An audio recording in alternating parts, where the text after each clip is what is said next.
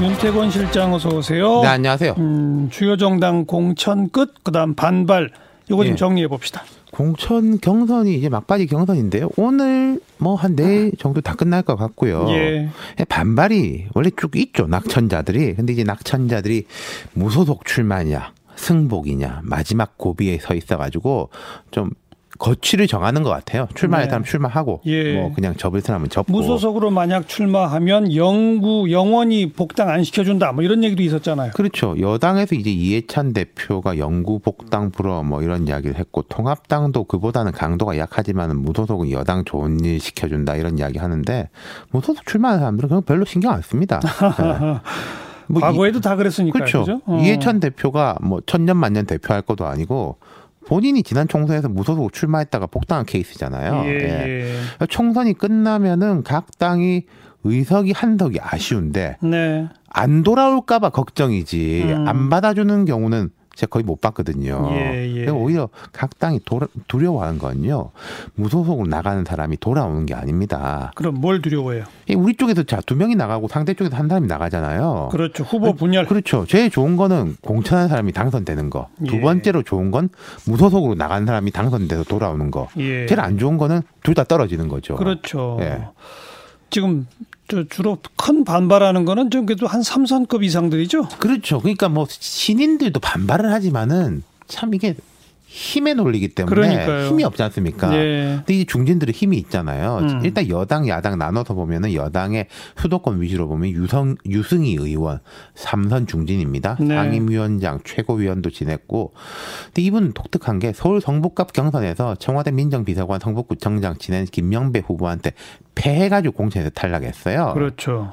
경선을 패하면은 사실은 방법이 없거든요. 무소속 출마 못 하죠. 예, 맞습니다. 다른 지역구에는 할 수 있어요. 음. 그러니까요. 근데 그 예. 지역구에는 못 하는데 이제 유승, 유승희 의원은 그럼 뭘 주장하느냐? 경선 무효다. 음. 김영배 후보가 공천 후보 적합도 여론조사 조작 등 공직선거법을 위반했다. 이렇게 검찰에 고발을 해놓았고 예. 무효해달라고 무기한 단식 투쟁을 당 대표실 앞에서 하고 있어요. 아하. 예, 좀당 대표실 앞에서 이거 차려놓고 있으면은 껄끄럽죠. 네. 예. 역시 삼선의 민병도 의원 여기 서울 동대문 을인데 민병도 의원은 컷오프 됐거든요. 경선이 아니죠. 그렇죠. 그러면은 탈당해서 무소속 출마할 수 있습니다. 네. 그게 이제 어제 탈당했어요. 이렇게 불복하고 이제 무소속 출마한다는 계획이고 충북 청주 서원갑의 오재세 의원은 역시 사선 중진인데 컷오프 됐습니다. 또 여기도 무소속으로 출마한답니다. 예. 또 광주광역시는 다른 의미로 어지러워요. 뭐 때문에요? 여기는 이제 서구갑의 현역 송갑석 의원만 단수 공천을 받고 일곱 곳에서 경선이 다 진행됐는데 지금 민주당이 아주 우세거든요. 광주에서는. 예. 예. 이게 여기는 공천이 곧 당선이다. 뭐 이런 식이니까 일곱 곳 중에서 세 곳에서 한 군데는 아예 경선이 번복이 됐고 음. 한 군데는 재경선 실시. 아이고. 예, 한쪽에는 뭐 저쪽이 나를 신천지 유착으로 몰아붙였다. 아니다. 그것이야말로 거꾸로 흑색 선전이다. 뭐 이렇게 고소 고발전이 어지럽게 진행이 되고 있습니다. 예. 야권은 어때요?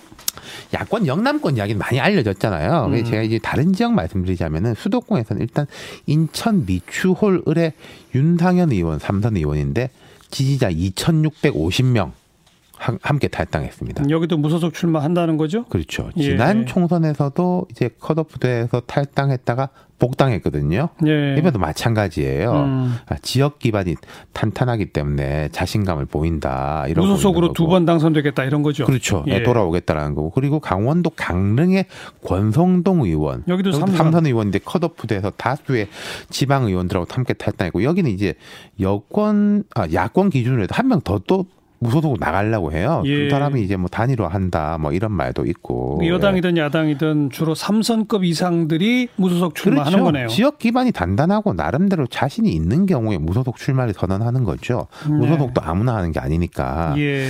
그리고 이전에는 아예 좀 다른 당으로 넘어가는 경우도 있었습니다. 음. 삼당이 있을 때 특히 뭐 국민의당이 있다든지 이럴 때 넘어가는 경우가 있었는데 이번에는 그런 경우는 없는 것 같아요. 예. 공통적으로 자기 당과 진영에 대한 로열티를 강조하고 있습니다. 나 살아서 돌아갈 사람이다. 예, 예.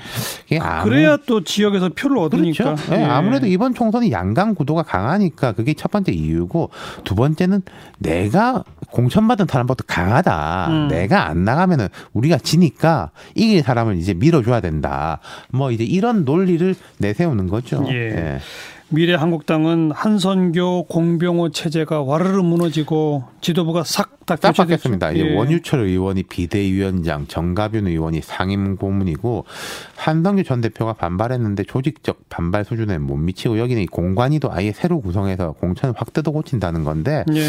뭐한 전 대표가 자꾸 이러면 내가 할 말이 많다. 음. 조금 뭐 이런 식으로 이야기하고 있는 게 조금 관심거리긴 합니다. 네. 음. 해프닝이에요. 그렇죠? 그렇죠. 예. 윤태권 실장 수고하셨어요. 감사합니다.